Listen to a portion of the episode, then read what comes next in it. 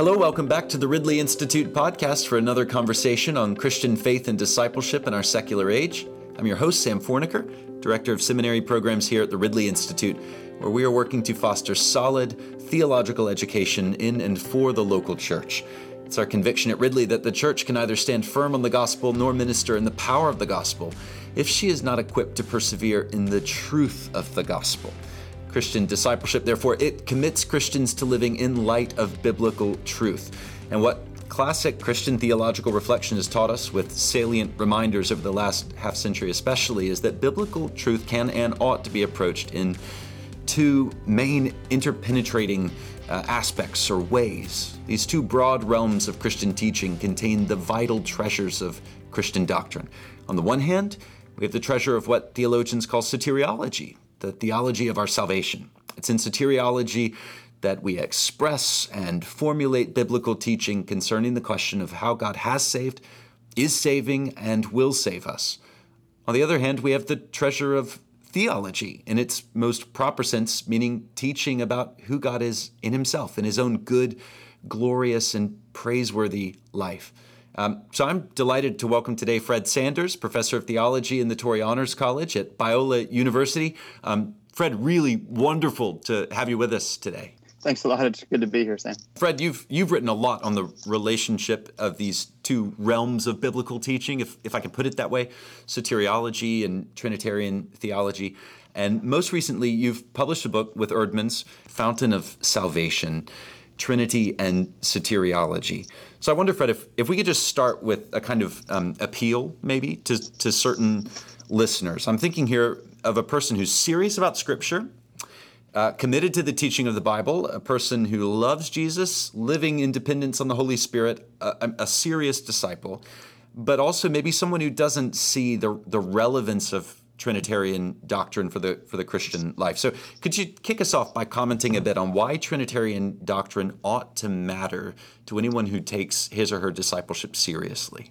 Yeah, and what you're touching on here is really what I sometimes call my life message, which I uh, when I think about the different books I've written, they all keep coming back to something like this. It's the way the doctrine of the Trinity, the, the reality of who the triune God is according to his self-revelation, and the gospel, you know, the doctrine of salvation, the way these two go together. And these are, um, as I say several different ways in this book, Fountain of Salvation, these are two gigantic doctrinal complexes. You know, you could obviously study your whole life on either one of them theologically, and it, they're not things you solve or get to the bottom to. You know, they're they're they're realms of discourse and insight, mm. and then to relate them properly um, is really kind of what this book is primarily about. So it kind of depends on which side you're on. If you've been most excited about the doctrine of the Trinity as kind of a, you know, a fascinating high revelation of God's, you know, um, incomprehensible identity, mm. um, but you but you're content with it there, and you don't think it sort of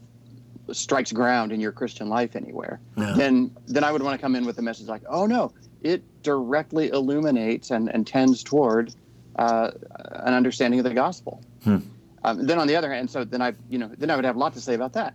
On the other hand, if I'm talking to someone who's very, um, uh, you know, very evangelical in the sense of being very salvation centered and you know likes the the practical, experiential, devotional, intimate warmth of, of the Christian life, mm. um, I would say, make sure that in that experience y- you are aware that you are um, under this vast horizon of the being of God. Mm. Right. This is not just a thing in your life, uh, but I'd like to open up a skylight here and point out to you the ways in which this evangelical experience um, opens up onto who God is. Mm. It, is it which dead bishop said it? Was it Moule or was it Ryle who said, you know, there's no good uh, there's no good theology that's not devotional theology, no good devotion that's untheological. Or, yes, you, yes. You, you, know what I'm getting at there. I know that one. Yeah, that does sound like Moule. Uh, yeah, I think it is Moule. Love. Yeah. Oh, what a saint. Okay, well let's so let's let's get stuck in. A, a pervasive theme in your writing, I mean all of it, I think, has has been the biblical nature under, underlined there, the biblical nature of Trinitarian doctrine. Um, but of course, as, as you well know, one of the things that Christians often find concerning is how difficult it can be to connect the Old and New Testament scriptures with the doctrine of the Trinity. Considering, for example, you know the word Trinity, the word person in a you know in a Trinitarian sense, that never Scripture never uses these words or never uses these words in these ways. Um, so it might seem like a doctrine that we've kind of glued on to a very uh, simple biblical message, something like what Socinian said in the 17th century, right? Um, what, what moves do we need to make as readers of Scripture in order to arrive at or, or to begin the project of Trinitarian biblical reasoning? Yeah, that's good. Uh, there are, there, again, there might be two broad approaches to this. One would be if you're confessionally located, such mm. that you have church documents that you can pick up and study with some confidence and say, you know, these are my community's reliable guides to the right interpretation of Scripture. Mm um, they, I'll just gamble here and say they are all going to direct you to the fact that the Trinitarian reading of Scripture is the right one. Mm-hmm. So, so that can be a way in. You know, mm-hmm. you know whether it's Westminster or the Thirty Nine Articles or uh, Baptist Faith and Message. You know, whatever you've got. Yeah. Um, um, I will bet they will tell you with some authority. You know, the relative authority appropriate to a creed or a confession. Mm-hmm, mm-hmm. they will point you to Scripture and say, here is how to read. So there's kind of a ruled reading that's really valuable. Mm. But um, as great as that is, and that's sort of the, the normal way of getting at the Trinity in Scripture, um, it is open to the Socinian critique or to someone saying, uh, oh, I see, you can't get the Trinity out of Scripture unless you're carefully taught how to do it, which is uh, let me say it skeptically, which is exactly how I would treat a doctrine that wasn't really in Scripture. You know right, what I mean? Right, right, right. Yeah, yeah, that's right. sort of like you can't make the Bible mean what the Jehovah's Witnesses think it means unless you are carefully led by the Watchtower organization to read it the right way according to them. Mm, come and speak so, with uh, our leaders. Yeah, being alert. Yeah, yeah, being alert to that, you know, um, skepticism, but also being alert to the fact that any of these confessions, any of the church fathers, any of the great reformers, when you read them, they're not saying believe the Trinity on my authority, mm. but believe that the Trinity is a biblical doctrine on my authority. Mm-hmm. They're saying it is in Scripture. You will find it there. Mm. Um, so, you know, if someone says, I believe in the Trinity because Athanasius tells me to, I can just hear poor Athanasius, you know, rolling in his grave or lamenting from heaven or whatever. Um, no, that's the worst reason I can think of to believe in the Trinity. what an unpatristic way uh, to affirm the doctrine of the Trinity. Um, God alone is fit witness of himself, as Hilary of Poitiers says. Yeah. And uh, to affirm that the Trinity is a biblical doctrine is to affirm that God has borne witness to himself in this way. Mm. So what that opens up is really the way of exploration and discovery, which I always um, want to extend an invitation to. Mm. Um, I, I, minister a lot in low church evangelical settings. These are my people. This is who I am. Where we don't, if I say, go get me your confession or your creed, not everyone will immediately jump, you know, like, oh, yes, I carry it around in my back pocket. you know, they're not hostile or anti creedal in that way, but it's just they don't think, yes, of course, the 39 articles or something like that. Yeah. yeah. Um, so for those people, I want to work by way of invitation and say, um, if you read the entire Bible, master its contents somewhat, then take a step back and ask, what's what's the big picture? I know it's all confusing and Obadiah's in there and Third John, and there's all the details I can get lost in, but big, big picture from across the room. Mm. What's the Bible saying? Mm. That's where I, I want to recommend that what it's saying is um, in the fullness of time for us in our salvation, the Father sent the Son, and the Father and the Son sent the Spirit. And that is not just a thing God did, but is also uh, a revelation of who He eternally is. Mm. I can't. I can't wait to dig into this more. Okay, so so early on in Fountain of Salvation, this this new book with Eerdmans, you help readers to think through um, s- something, some, I, I, I, something called the, the Trinitarian re- Renaissance. Basically, people refer to it in different ways, but this 20th century explosion of interest again in uh, in Trinitarian theology. You talk, by the way, really wonderfully carefully about to what extent it was a, a really a retrieval or a, you know. Um, but to move on to the question, you, you help readers to think through some of the wheat and some of the chaff of this Trinitarian Renaissance, if that's what we want to call it. Can you give us the lie of the land when it comes to this 20th century resurgence of, of interest? Um, why, to what extent was interest in the Trinity lacking in the first place before this movement came about? Why might that have been? And um, what did the folks who were participating in this movement, I'm thinking of people like Karl Rahner, what did they think that they were bringing to the table? Yeah, it's a good question. And just autobiographically, this is the um, this is the theological setting in which I was educated and trained. Um, mm. So, you know, a real movement in the 60s, 70s, and 80s that kind of reached a high point of excitement uh, and self-conscious energy. I would say in the in the 90s. Um, and some of these major authors, you start all the way back with a kind of uh, the, the great Carls, right? Yeah, yeah. Barth and Rahner, uh, sort of turning of theology in this particular Trinitarian direction. Mm-hmm. And then all, all, the names are the heavy hitters that would be big in seminary culture in the uh, 70s, 80s, and 90s. You know, Jenson, Gunton, um, Torrance, LaCugna on the doctrine of the Trinity. Mm. Um, it was uh, it was um, I mean, a lot was going on in that revival uh, or renaissance. It was at least a publishing event. It's just a lot of books. Yeah. I started into it thinking I can I can read all the recent books on the Trinity, and then, you know, as, as the books just kept coming uh, through these years, I realized, oh no, this is a this is a real going concern. Mm. One way to characterize this renaissance of interest in the Trinity in academic theology is to say that the doctrine had floated somewhat into an abstract or speculative sort of, you know, doctrine about God, but that doesn't have much to do with the way we do the rest of theology. Mm-hmm. And so there was a real turn towards soteriology, or in the most common language of the movement, uh, the economy of salvation. Mm. Um, the you know the history, uh, the, the planned history by which God brings about salvation. Mm. Um, that turn to the economy was, I think, in a lot of ways, a good corrective against an abstract and speculative development of the doctrine of the Trinity. But it went a bit too far to, uh, to such an extent that there just, for some theologians, there came to be a sense that God was absolutely identified in, with, and by the work of salvation. Mm. Sort of like there's there's no God outside of this work of salvation mm-hmm. that is God's essence to do. That's kind of an extreme statement of it, but um, maybe the best symbolic book for this is a, a magisterial but flawed book, Catherine Mowry LaCugna's uh, God for Us, mm. the Trinity and the Christian Life, mm-hmm. um, which kind of brought together in a synthetic way all that had been going on and pressed it forward uh, with the, the claim that the doctrine of the Trinity is an eminently, uh, eminently, that is, an exaltedly um, practical doctrine, a mm-hmm. radical teaching about the nature of the Christian life. Mm-hmm, mm-hmm. So it's a, kind of a case of what good is it anyway? It, That's right, yeah. And kind of an overcorrection. I mean, uh, I certainly don't want an abstract, um, uh, impractical doctrine of the Trinity uh, in, the, in the last result. You know, God's truth works, um, mm-hmm. and who God is matters for the kind of salvation that He's brought to us. Um, but there was kind of an overcorrection in the direction of the economy.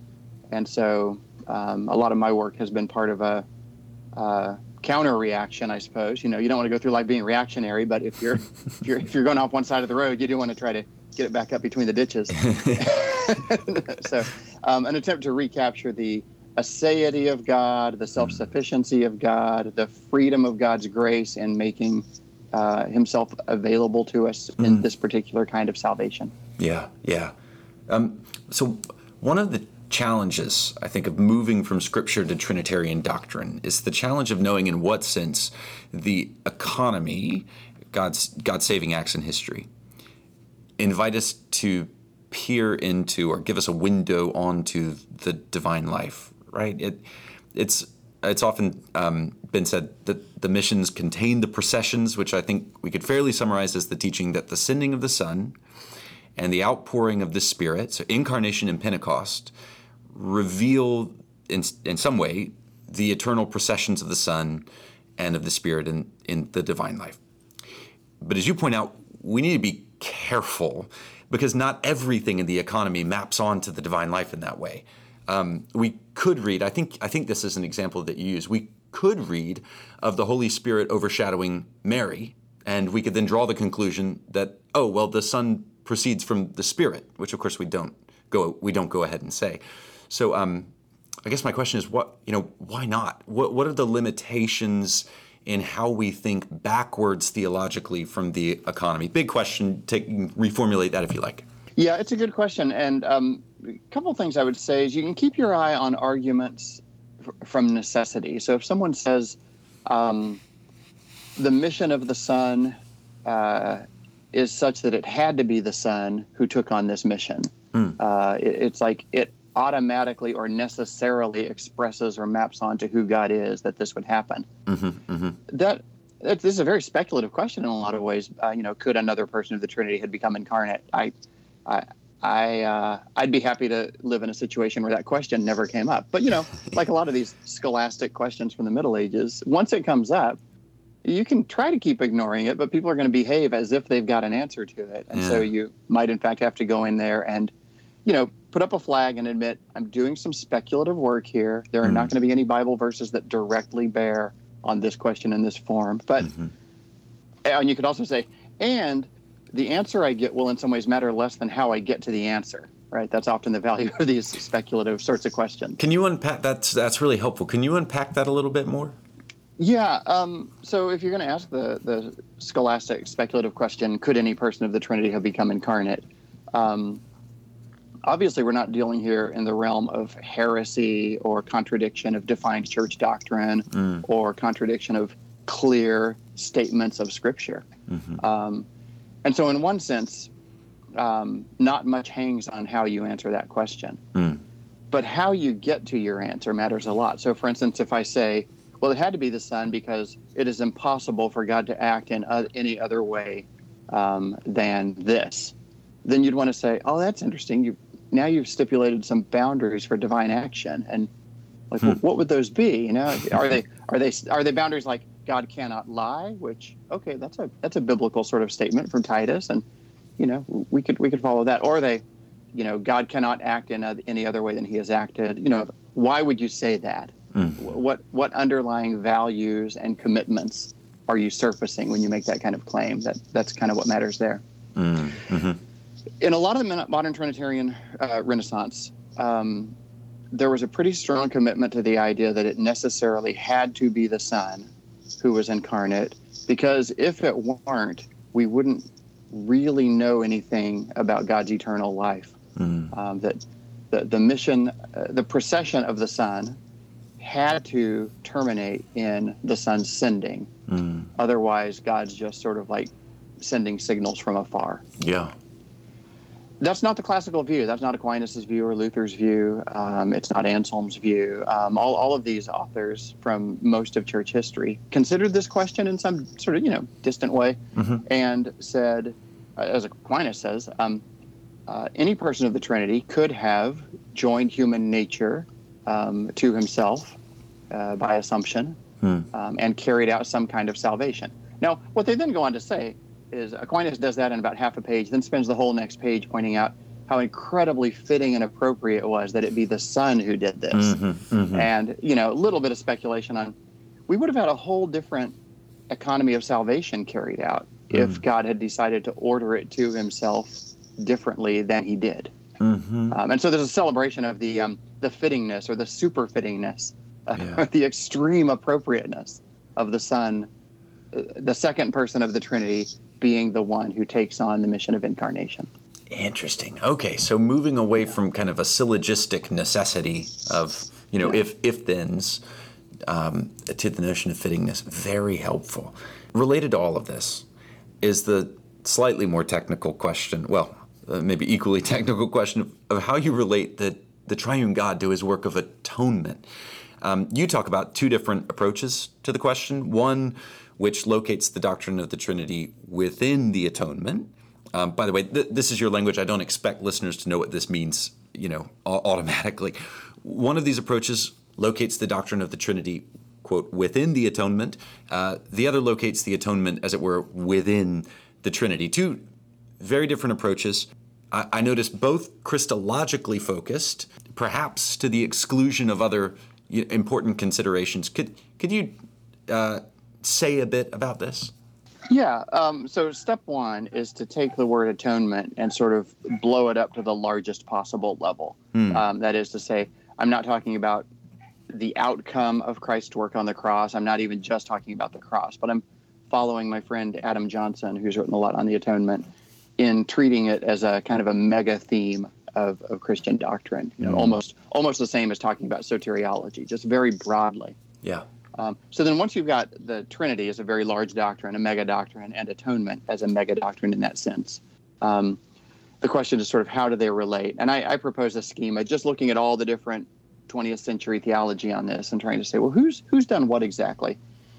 And one approach would be to make atonement so large and comprehensive that you sort of um, you, you build Trinitarian theology inside of it, as if atonement's the larger structure. You know, mm God, God with us, God for us, and then inside of that you have a statement about the identity of God. Mm-hmm. Maybe the best person to read as an example of this is the late Lutheran theologian Robert Jenson, mm-hmm, mm-hmm. who, um, you know, a really stimulating theological author to look at. Um, but in this case, he he really construes the identity of God as um, uh, as a way of understanding what God has done for us um, in salvation. Hmm. So mm, I, am not sure how much more to say about that, you know, without getting into the details of, of, of, some of his system. But it's the large metaphor that I use for this is sort of Trinity inside of the larger structure of atonement or mm-hmm. God with us. Mm-hmm. Mm-hmm.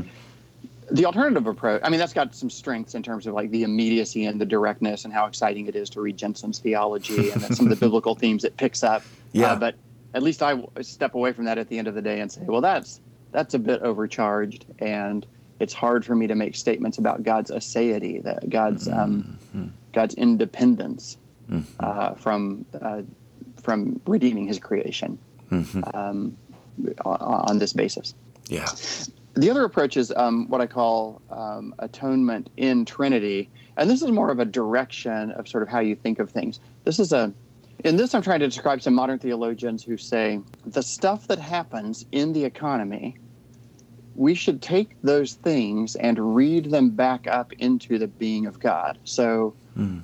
uh, maybe the most popular or widespread example of this that's so so evocative is something like Moltmann mm-hmm. looking at the um, alienation between father and son that he reads as happening on the cross. You know, he takes this strong reading of "My God, why have you forsaken me?" to yeah. indicate some kind of real rupture within the within the relationship between father and son. Mm. And and then to take that as not just something that happened on a hill far away, you know, at Golgotha, but to say that is in the being of God. So atonement within the Trinity in that sense. Mm-hmm. There are a number of uh, kind of high octane, speculative, modern Trinitarian theologies that in various ways place the events of the economy inside of the triunity of God. I wonder, in in what ways would a move like Moltmann's differ from what you think of a, a kind of um, traditional reformed approach to a doctrine like you know an, an, an, eternal like the, the pactum salutis the, the eternal covenant between you know the father and the son? It, to, to what extent are these things i mean they, they seem quite distinct to me. Um, yeah um, what are some of the things that are operative on in Moltmann, in the move that Moltmann is making that are not operative in like a traditional historic, uh, sorry, traditional reform doctrine of the Pactum Salutis? Yeah, yeah, that's a good question. Um, and and Moltmann, of course, was a certain kind of reformed theologian, but who was extremely excited about some key Lutheran themes that he developed in his own work. And then um, I would say the difference with Pactum Salutis, depending on who you're reading, as they sort of develop that traditionally, um, there's a clear recognition of divine freedom and grace. Mm. Um, everything about the idiom of a covenant of redemption between the Father and the Son and the unity of the Spirit, um, everything about talking that way tends toward, I want to say this carefully, um, tends toward a kind of a story in God. Like once upon a time, the Father said to the Son, Let us save humanity. And the Son replied, Yes, absolutely. Let us do it this way. Um, you know, there's a, there's a little story built into Covenant of Redemption or, or Pactum Salutis. Uh-huh. Um, and then people who develop that theme theologically have to deal with that, you know, and clarify we're not talking mythologically the three persons of the Trinity are not three distinct people who enter into negotiations with each other. Mm-hmm. So there are a number of things suggested by the motif of the pact of salvation. Yeah, yeah. Um, that you know you want to handle carefully in that tradition. The upside of it, though, is nobody thinks it's sort of like automatically rolling out of the structure of the being of God. Mm. What's clear when you start talking that pactum language is that the wisdom of God, His good pleasure, the purpose of His wisdom, at, you know, themes from Ephesians 1 here. Um, uh, these are all being acted out in the free choice of God to work for us and our salvation. Hmm. That's what's missing in um, so much of, of that modern theology in the late 20th century, certainly in Moltmann. Moltmann characteristically says exciting and wonderful things that make you lean in and want to, you know, read your Bible better and see what you were missing but there's a kind of a disappointment when you realize, oh, the cost of this is some kind of Hegelian taking up of the world process into the being of God. Mm-hmm, mm-hmm. And by the time you get there, you think, well, that sort of spoils everything. I, I didn't sign up for this Hegelianizing mm-hmm. kind of taking up of the world into the absolute. Yeah. Um, or, or if you just approach it from the point of view of God's suffering, there's this initial excitement of saying, wow, God is really in this with us. This is not some superficial thing he arranged by remote control, but something in Moltmann's way of talking about the Trinity at the cross, um, you know, really seems to mean it. But then to realize, well, I, if I could retain the excitement of that, but frame it properly with divine freedom and aseity, that would be hmm. best because otherwise I've taken pain and put it inside of God and when I do that, I've rendered pain absolute, eternal, immutable, and inexhaustible. Mm, mm-hmm, mm-hmm. Right? Because you, you can't partition sections of God and say, well, there's a little bit of pain in there in one place. Like, no, if, if world process and suffering is in God, then it's God.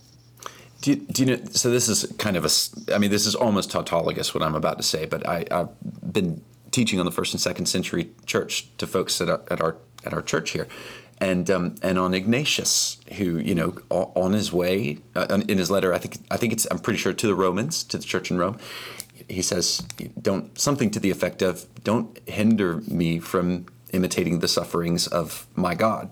But of course, on the other side of that remarkable statement is is the hope beyond the suffering, which of course is would seem to be lost when that suffering is imported into the eternal life of God. It's again, there's something immediately, um, if I can put it this way, just sexy about that, um, which suddenly loses its sheen when you realize that actually it's. Um, and, and, again, I'm just boiling down to brass tacks here. Ultimately, quite hopeless. Um, yeah. Uh, Fred, I've, I've been reading Rowan Williams' Looking East in Winter. Uh, challenging book, but really helpful for me. And um, because as a result, I've been learning a lot about the warnings of long dead Christians about reducing things to their functions. mm. um, that warning came to mind uh, in uh, as I was reading your book, not with respect to you, but something you were talking about in your discussion of how the doctrine of the Trinity relates to or um, shapes our ecclesiology, our theology of the church. What are I'm thinking about Christian leaders here. So if there are pastors, um, theologians, ordinands, seminarians, uh, even lay leaders who are listening. You know, we're at nodal points of, I think of them as, you know, if you, you picture a web here, we're, we're at nodal points of responsibility um, because we are, on the one hand, we're proclaiming the truth about the triune God. We're also doing the practical, day to day under shepherding of his church in whatever our context might be. What are some of the risks that we need to keep in mind? Uh, as we go about this work in our nodal positions? Is, is there a danger that our theology, especially when it comes to our understanding of the church, of our roles in it, um, even of social relationships more broadly, can collapse into whatever's most convenient or functional in our doctrine of, of, of the Trinity? Does that make sense? Mm-hmm, it does, yeah.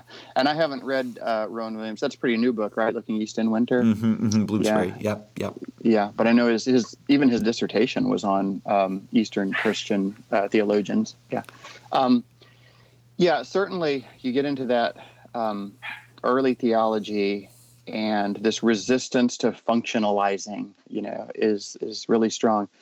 Um, I think it's because there's a contemplative um, uh, mentality in that theology. Mm-hmm, you know, mm-hmm. where you when you come to know God and to um, consider God deeply, and if someone sort of like shakes you out of that trance and says, "Okay, but what's the good of that? Like, what's the point?" Mm. You know, you you come out of that theological mindset and say, "Are like, are you are you unregenerate? Why would you ask me what is the value of like, what what's wrong with you?"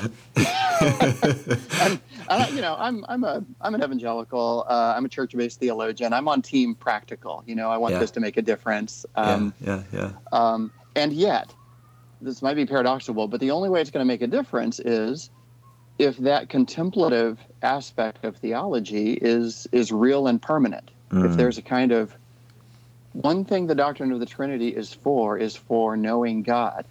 Hmm. Uh, and, you know, and if you wave your hands and rush me past that and say, "Yeah, but what's it for? Like, how do I run this elders meeting?" I'm going to say, um, uh, you know, again, I do want it to be practical, but there is a kind of a, a glorious uselessness of the Hmm. knowledge of God. I love that You know, phrase. You Yeah. don't want to drag down into this modern problematic of um, practical versus theoretical. It's this is, um, you know, this this is above that, and so Mhm. specifically, oh, so that that's one thing I want to say about that is right. What what do we mean by practical or impractical? Um, it, I think it's very practical to have some useless times of the appreciation of God. Mm. You know, I was that some of this might be coming out of my. I was an art major in college, Hmm. and um, you know, one of the defenses of art is always going to have to be uh, beauty is worth seeing. Hmm. you know? so, Yeah. so when you come out of all the trappings of the art market and the place of the arts in modern life, uh, you really are just going to have to say like, you know, beauty is for its own sake, and and art can serve that Mm. Mm. the theology, especially of the contemplative side, um, has something to do with that. What one of the things this ends up saving us from is this acute functionalization of Trinitarian theology, where you go into it thinking this is only going to be worth it, you know, if it has immediate payoff, and then you end up with really truncated notions of what payoff can be. So, Mm, for instance, you mhm. might say, "Draw me a diagram of the Trinity." I now want to use that diagram as a model of church life. So I will now make one for one correspondences between, you know, the Father's role is this and that maps onto the Pope's role is this, or, you know, the Spirit does this and that maps onto.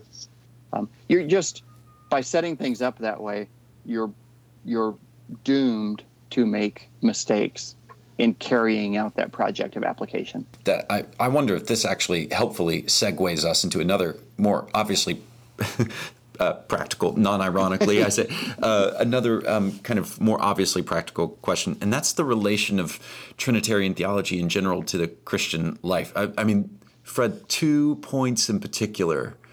You're, I, I felt like I was waking up um, to to something. Uh, so let, let me see if I can kind of get it w- one of those moments. So at one point you say that soteriology stops short of what it really has to say if all it offers is the economy right the, the historic saving works of god um, what do we lose in the christian life if we don't move any further so for example what do we lose in the cry of abba father if we don't move past the economy is and what what are, in what sense is the cry of Abba Father still a reality for the Christian? Or is it? Yeah. Yeah. Well, that's um, that's the danger. So on the one hand, when you say that um, when I deal with these themes, it can help you wake up to something that's um, that's going on. You know, that was that was going all going on the whole time. You sort of knew in some liminal way, but that you know kind of come through the wall and realize, oh, there's there's this whole thing here. Um, I could also put it in terms of danger, though. There there is a real danger of failing to register the Trinitarian depth of what's going on in salvation. Mm.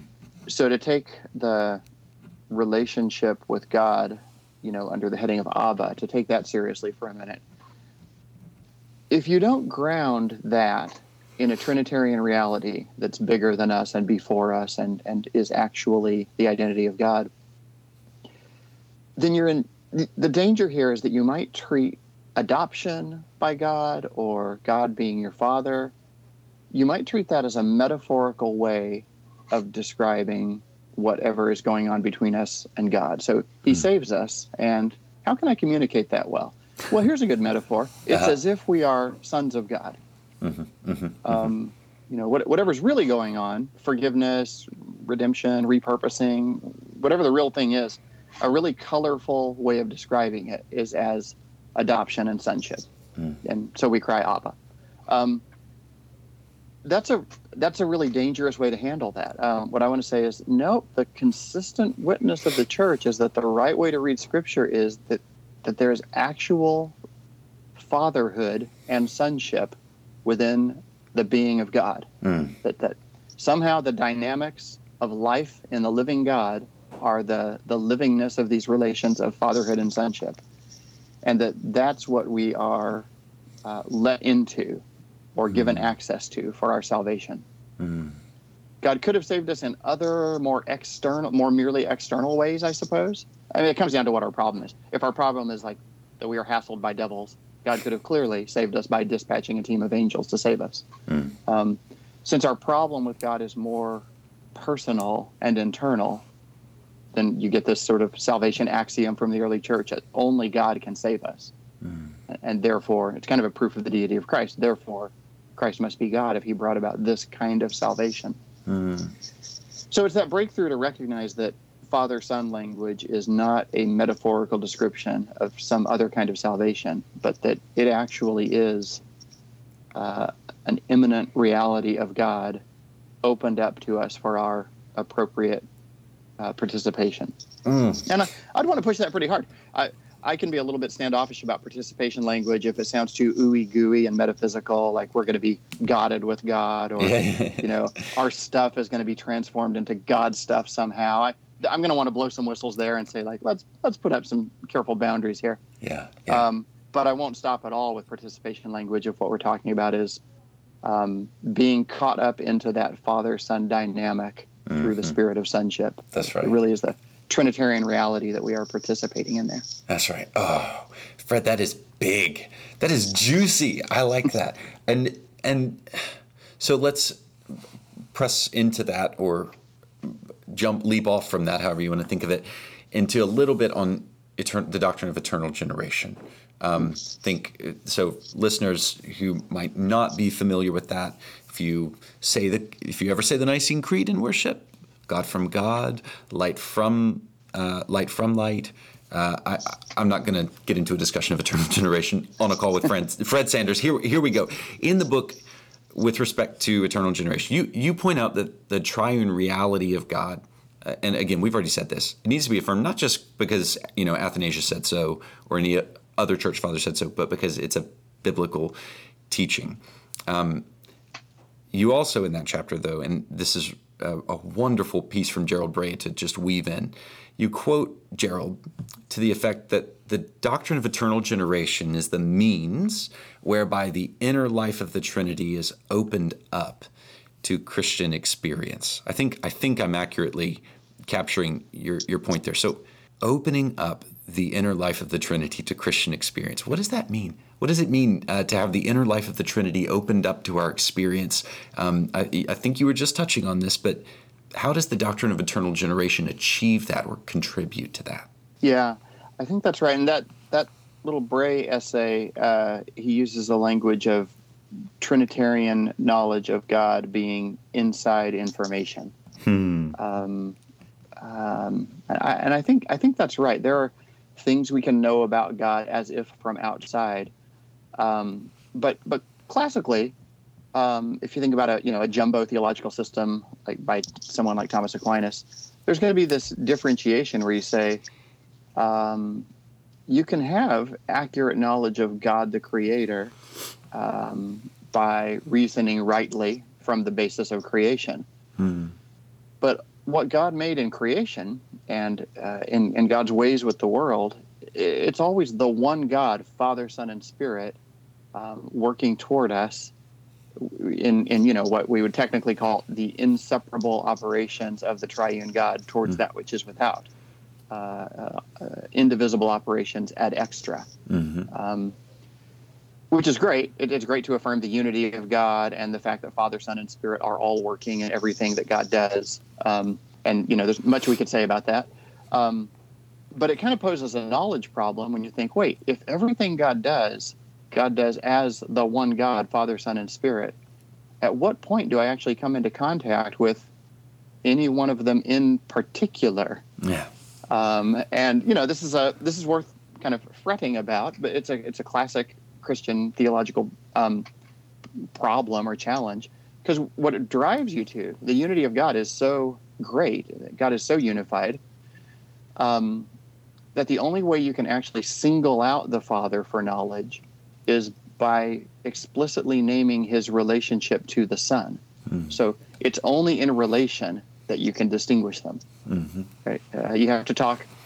Anything you say essence wise, Augustine would say, is only going to get you the Father, Son, and Spirit, the one God. Yeah. But if you begin to talk of God relation wise, then you can say, oh, here's what's distinct about the Father. He is the Father of the Son. The Father stands in this relation to the Son.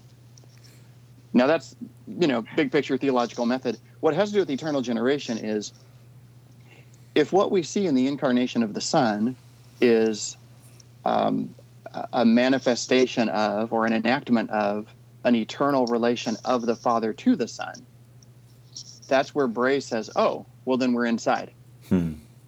this is this is actually the bit at which we are no longer just talking about the one God, um, but we are actually talking about the Father's relation to the Son. Hmm. Now, it's the Father's relation to the Son in a um, in a new free act of God by which the eternal Son becomes uh, the Son of Mary, and for us and our salvation lives out the life of sonship in human um, uh, in human stuff. Yeah. Right? yeah. In the assumed human nature. Yeah. Um, but that means that when we approach that in the Gospels and in our knowledge of, of God in Christ, we are getting a hold of the father son relationship, which is internal to God. Can we switch gears to the Holy Spirit, um, yeah, yeah. about whom we've said little uh, thus far for, uh, I think, for reasons you've addressed in the book? One of the most spiritually, theologically illuminating um, remarks that I've ever heard about the Spirit is that He is the gift whom Christ came to offer through his life, death, resurrection, and ascension. And for my very, you know, reformed evangelicalish uh, um, constitution, that was a that was a new ingredient. Uh, just hearing it put that way, the the sending of the Spirit is, in a sense, the goal of the cross, and um, and yet both historically, in terms of theological reflection today, um, sorry, historically and um, theologically. Uh, in terms of practice, the Spirit is not the first move we make, right? Our, our pneumatology, our doctrine of the Holy Spirit, it's, I think, famously tricky. Um, how, how is the doctrine of the Holy Spirit like and unlike the our, our Christology, our doctrine of Jesus and His work? Can you unfold that a bit for us? Mm, yeah. Um, so, like uh, in this Trinitarian heading, the uh, Spirit is like the Son in that both the Son and the Spirit are from the Father uh, in eternity by way of eternal processions, and also in salvation history that the the Son comes forth from the Father for us in our salvation, and the Spirit likewise, who has eternally been proceeding from the Father. Mm-hmm. And it's fine to insert "and from the Son" here. It doesn't doesn't matter to the point I'm making. Um, uh, for us in our salvation on the basis of the finished work of Christ. Uh, the Spirit is poured out in this new way mm. um, uh, to indwell uh, on the basis of, of the atonement. Yeah. Um, unlike, of course, in a number of ways, this, the Spirit doesn't assume human nature into union with Himself. There's a there's a relatively independent vocabulary for talking about the Spirit mm. um, revealed in Scripture. You know, it's you can say that the Son takes your place or replaces you in certain ways. You know, in, in key moments of salvation history of the atonement. Um, but you wouldn't use that kind of language of the Spirit, right? You wouldn't say that wasn't me, that was the Spirit. Mm. Uh, instead, you would say, no, there's something about the work of the Spirit that's like, um, I don't know, can I say collaborative? That's like empowering um, instead of having this replacement element. And mm-hmm. I think mm-hmm. that's tied to the fact that the Son is incarnate and the Spirit is not. The Spirit's mm. the the Spirit's the the business end of the indwelling of God. Yeah. Right. It's through the indwelling of the Spirit that the Son in uh, lives with us also, and that even the Father is with us in, mm-hmm. in that way. Mm-hmm. You know, the Father is not sent to us or anything, but the Father is with us in the sending of the Son and the Spirit. Gosh, there's so much that's helpful there. This is a slightly throwaway comment because I'm, I do not intend to dig into this to defend it, and it's probably a ditch that I'm about to fall into. But I think of just two um, two ways in which the Spirit kind of pop. I mean, one is when when John Webster, um, a, a, late hero, uh, you know, talks about God and creation both as distributed doctrines. Right. Um, and the Spirit is a place where there seems to be. Uh, I mean, again, the, I, I get the point. Categorical creator creature distinction and i don't hear hear me hear what i'm not saying when i say this but mm. there's a sense in which the holy spirit is that kind of to go back to that phrase of nodal point you know um, or when austin farrer talks about infinite and finite agency. Um, there's a particular agency of the spirit i think there. Now i've said things that i have no desire to dig into or to defend but um, yeah. but thank thank you. I think that's really helpful. And it, and it actually leads to really the final question um, which concerns evangelicalism. Um, and what it means to be an evangelical Trinitarian. Um, you you say, uh, you know, thank goodness we evangelicals we don't have a distinctive Trinitarianism of our own. We might sort of be Trinitarians in a distinctively evangelical way. We might love, serve, know the triune God evangelically as gospel people, but you know, it's not that we're evangelicals first, Trinitarians later. We are knowers, lovers, servers of the triune God evangelically. And um, I, th- I, think I'm capturing the spirit of what you say right there. You correct me if correct me if I'm if I'm not, or if you want to uh, facet that differently. But in that chapter, this is what I'm getting at. You look to Irenaeus of Lyon, who provides this remarkable model that can help evangelicals as we're seeking to love and serve and know the triune God evangelically, and that's Irenaeus's analogy of God's work by His Holy Spirit, by His Word and Spirit, rather. Um, analogous to a man working with his two hands. Um, I mean, obviously, nobody is picturing, you know, God the Father with his head up off in the clouds and his two hands working down in creation. Clearly, this is a limited analogy. Um, but can you just comment on the strengths of this approach for helping evangelical churches, ministers, leaders, individual believers um, as we're seeking to participate more deeply in the mission of God? Yeah, uh, this great little uh, Irenaeus line that he, he says a few times in Against the Heresies. Um, I'm kind of using it as a, a motif or a, a, way to sort of um, hang some Trinitarian ideas on, you know, in, in order uh, things that are sticky or catchy, yeah. you know, that you can kind of pick up and, and continue using. Um, just when you're reading the Bible, when you're participating in worship, uh, that, something that'll help draw your mind back to some of the structure of Trinitarian theology. Mm. So Irenaeus, of course, I should say, is using it in an anti-Gnostic context where he's saying um, God doesn't need created intermediaries to get stuff done. He's got his own intermediaries who just are him. I think it's hmm. Colin Gunton um, phrased this as immediate mediation. oh, that is to say, a contra the Gnostic ideas. Um, God is God the Father, I would say, is directly involved with creation by way of the Son and the Spirit. So, so that's the the original context, which it's important. It gets to the integrity of creation um, and uh, God's relation to it. Hmm and it relates the God of salvation to the God of creation to the one God, which is, you know, that's Irenaeus is going to do that and disable all Gnosticism in advance thereby. But then once you start working with the two hands of the Father, um, I just find it to be a really helpful way to think. When you want to think Trinitarianly, the first thing to do is not necessarily to draw a triangle and try to make it all work out with a three point argument because um, that can lead us to some false you know falsely geometrical schematizations that just kind of get us off the track of uh-huh. how the bible talks because uh-huh. you notice the bible doesn't draw triangles constantly it does it in a, a number of key places matthew 28 1 corinthians 13 etc i'm sorry 2 corinthians 13 the, the great grace there at the end of that letter yeah.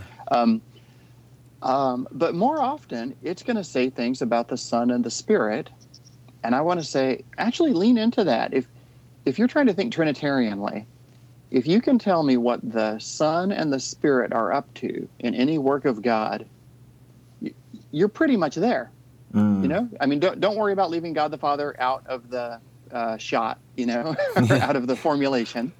Um, if you can tell me what's, to use the big words, Christological and pneumatological mm. in anything, you're you're moving towards a kind of a scope and breadth and balance that is going to line you right up with the deep Trinitarianism of Scripture. Mm. And as long as we've used the big words, um, you can go one step further and say these two hands are always coordinated with each other. So when you're thinking Christologically, it's always going to be a pneumatological Christology. Mm. And when you're thinking pneumatologically, there's going to be a Christological pneumatology yeah. going on there. Mm. And you can start to feel there. It might sound overly complicated. I use the big words, the big seminary words on purpose, right? Yeah, yeah. Um, but but what it draws you into is like, okay, so I'm saved because Jesus died for me on the cross. Okay, what what's going on pneumatologically in me saying that Jesus died for me on the cross? Well, I mean, for one thing, as soon as I have accurate, realistic knowledge and acceptance of the death of Jesus, I have it because the Spirit is bringing it about in me. Mm. You know, no one can call Jesus Lord except by the Holy Spirit. So there's this um, at, just asking the question means you're immediately drawn to the broader reality of what's happening. Mm. And this, you know, you're not wrong when you say you're saved because Jesus died for you on the cross. But to ask what's the Spirit up to in that is to bump you out of some ruts into the broader reality so that you can understand uh, the work of Christ there um, as you would say as a nodal point, right? As a yeah, as, yeah. as a cu- uh, culminating point of all that God is up to. And the same for the Spirit. If you if you just start free associating about the Holy Spirit and fail to make it Christologically, you know, a Christological meditation on the Spirit, mm. you're going to attribute to the Spirit all kinds of unspecified works that have nothing to do with Jesus. Mm. And you're going to have trouble squaring that with what the New Testament says about the Spirit because the the, the New Testament is um, uh, resolutely committed to talking about the Spirit as the Spirit of the Son, the Spirit of Christ, the Spirit of adoption. Mm. Um, so you're always going to have a Christologically normed pneumatology. These are just kind of the, the beginnings, you know, the trailheads yeah. of, of thought projects um, that I want to encourage people to start down these roads and eh, don't worry too much about um, drawing the whole triangle and working your way around it. If you can tell me what the Son and the Spirit are up to in anything, you're well on your way to a, a pretty systematic Trinitarian grasp of that subject. That's Fred. That's that is so helpful. I mean, I think of I don't know. I sort of have always in my own head attributed this to Nicky Gumbel. I'm not sure if it comes from somewhere else, but you know the line to have the word without the spirit is to dry up. To have the spirit without the word is to uh, blow up. To have the word and the spirit is to grow up. And um, and and I think I think what you've just shown us is that there are profoundly uh, biblical and um, classically Christian um, resources for filling that out and, and affirming that. I, I, think, Fred, we should probably draw a line here. Joy to chat with you. Um, Fred, thanks for joining me. Thanks a lot. Thanks for having me on. Folks, thanks for listening. I hope uh, many of you, if this book has been relevant uh, to you, will spend some time in Fred Sanders' new book, Fountain of Salvation Trinity and Soteriology. If it's been uh, just a little bit too heady, Fred has got uh, some other books that might be a better uh, starting place. You're always welcome to reach out to us at podcast at ridleyinstitute.com for a steer on uh, reading recommendations, also to share with us any questions you'd like to hear dealt with on the podcast. So um, if any of those apply to you, don't hesitate to reach out. We're looking forward to um, several conversations coming up. Os Guinness, Jessica Hooten Wilson, uh, among others. I'm uh, happy to say we've got a conversation coming up now with Jason Baxter, Associate Professor of Fine Arts and Humanities at Wyoming Catholic College, on his recent book with InterVarsity Press, The Medieval Mind of C.S. Lewis How Great Books Shaped a Great Mind. I'll dust off uh, my copy of Boethius's Consolation of Philosophy in preparation for that chat. Hope um, at least a few of you will do the same. In the meantime, good to be with you. I'm Sam Forniker, and you've been listening to the Ridley Institute podcast.